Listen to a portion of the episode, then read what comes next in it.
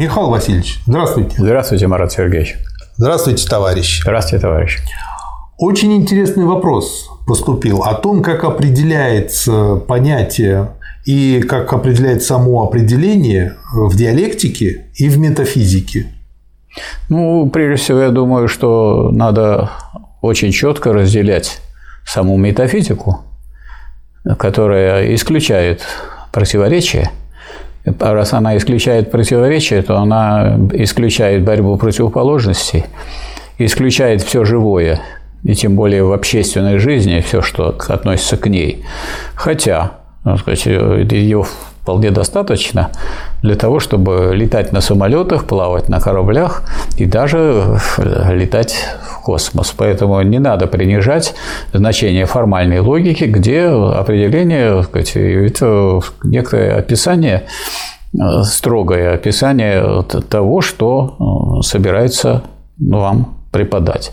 И это какое-то конечное описание, которое надо сохранять в течение всего времени рассмотрения. А если вы берете Э, диалектическое понятие, тогда вы выходите уже за пределы какой-то одной отрасли, тем более какой-нибудь технической отрасли или математической отрасли, где все построено на аксиомах, которые никто не, не, не доказывает и не собирается доказывать. И наоборот, так сказать, выбирая другой набор аксиом, вы получаете другую науку, как, скажем, есть две геометрии. Геометрия Евклида и геометрия Лобачевского. Вы переходите к тому, э, чем отличается вообще определение от понятий. И когда, если перед вами лежат э, три книги э, науки логики Гегеля, то вот определение вводится в первом томе, в первой книге, а понятие – это предмет рассмотрения третьей книги. И движение от определения к понятию – это есть движение самого э, так сказать, познания от того, что вы познаете что-то простейшее, и с его усложнением вы углубляетесь в понимание. И наиболее глубокое понимание вы получаете тогда, переходите когда к учению о понятии. Ну и, например, такие вещи, как признаки, которые являются внешним по отношению к сущности. Вот признаки могут быть, знаете, вот, например, наличие берез – когда вы заходите в лес, это признак того, что тут могут быть подберезовики. Наверное, вы, наверное... Но могут и не быть. Вы, наверное, но признак-то есть. Да. Вот. А вот для белого гриба уже меньше признаков, потому что белые грибы могут попасться где угодно. Это, наверное, кто ходил по грибы, тот знает.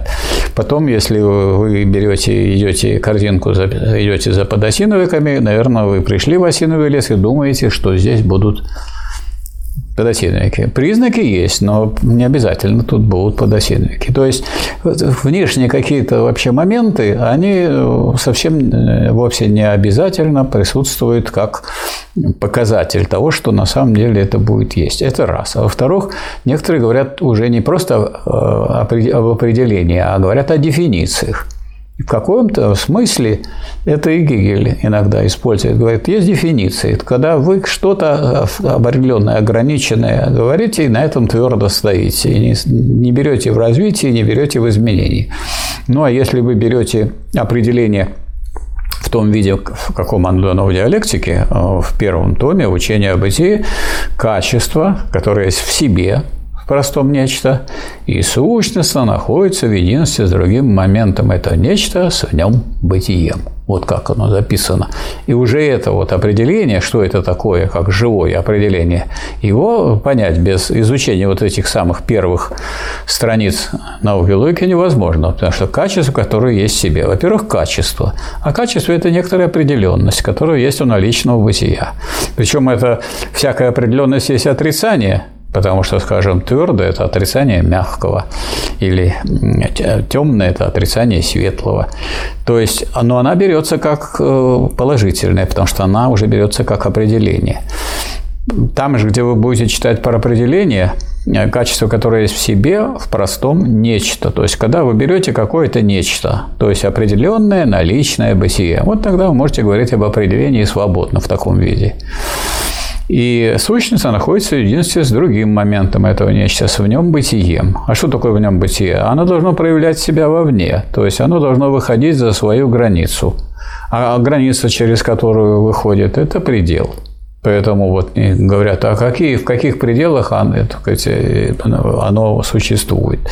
О существовании говорить нельзя, если вы находитесь вот в таких простых э, категориях, в первом томе науки логики. Здесь пока хватит бытия. Бытие есть или нет. А вот существует, это предполагает уже некое так сказать, движение от простого бытия к углублению в содержание. То существует оно при известных условиях, на известном основании и предпосылках. Ну вот, Михаил Васильевич, вы ответили на вопрос. Но человек, который исходит из э, метафизического подхода и привык к тому, что вот есть вот так вот определили и вот так вот правильно. Все, да. что вы сказали, он воспримет как ездение по ушам, такую заумь и абсолютно не воспримет это дело. Вот что делать диалектику, чтобы донести а свою ничего, мысль а ничего до не, такого Ничего не делать. Я думаю, это правильно. Если человек что-то усвоил, что такое определение, он в какой-то области этим может пользоваться но только в той области, где это где? было научно да, показано, да, что это работает. Совершенно верно. А ведь он очень часто потом э, переносит вот это свое локальное знание по методу аналогии, по самому да. примитивному, да. вот, на другие области. И там он да. может как раз-таки огрести по полной программе.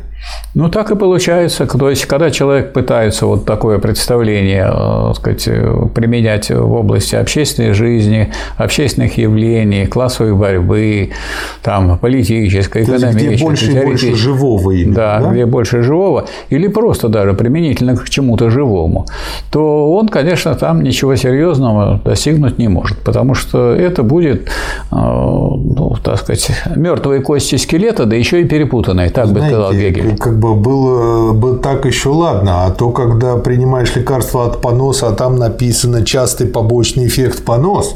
Да. Вот, вот так вот получается. То есть так современная медицина вот этим грешит. Так и получается. То есть надо э, понять, что если речь идет о каких-то простых э, дисциплинах и простых э, предметах, которые рассматриваются. Механистических таких. Да, да? но тут нет никакой ошибки, нет никакого минуса. Каждый предмет требует соответствующего аппарата. Да. Если вы хотите взять то, что является всеобщим, ну вот это требует от вас того, что вы начали изучать это всеобщее, это диалектика. А если вы не хотите, я не хочу изучать диалектику, ну не хотите, тогда, тогда вы дело это, быть узким специалистом. Да, будет. Это не значит, что всем нужно это изучать. Это значит, что ваши выводы ограничены той областью, в которой вы это получили. И можно То только пожелать вам четко понимать да, границы. Мы должны пожелать вам успеха, вот, но сказать, что вы успех получите в другой области, мы не можем. Угу. Ну, например, вот я ничего не понимаю в хирургии, несмотря на то, что некоторые операции мне уже делали, но, но сам я еще не делал. И я никому не советую попадать ко мне, если вдруг я возьму скальпель и скажу, что давайте я вам сделаю операцию. Чего вы там будете ждать в очереди в больницу и так далее? Ну, это не серьезно. Понятно. Хорошо. Спасибо, Михаил Васильевич. Да, пожалуйста, не за что. Спасибо, товарищ.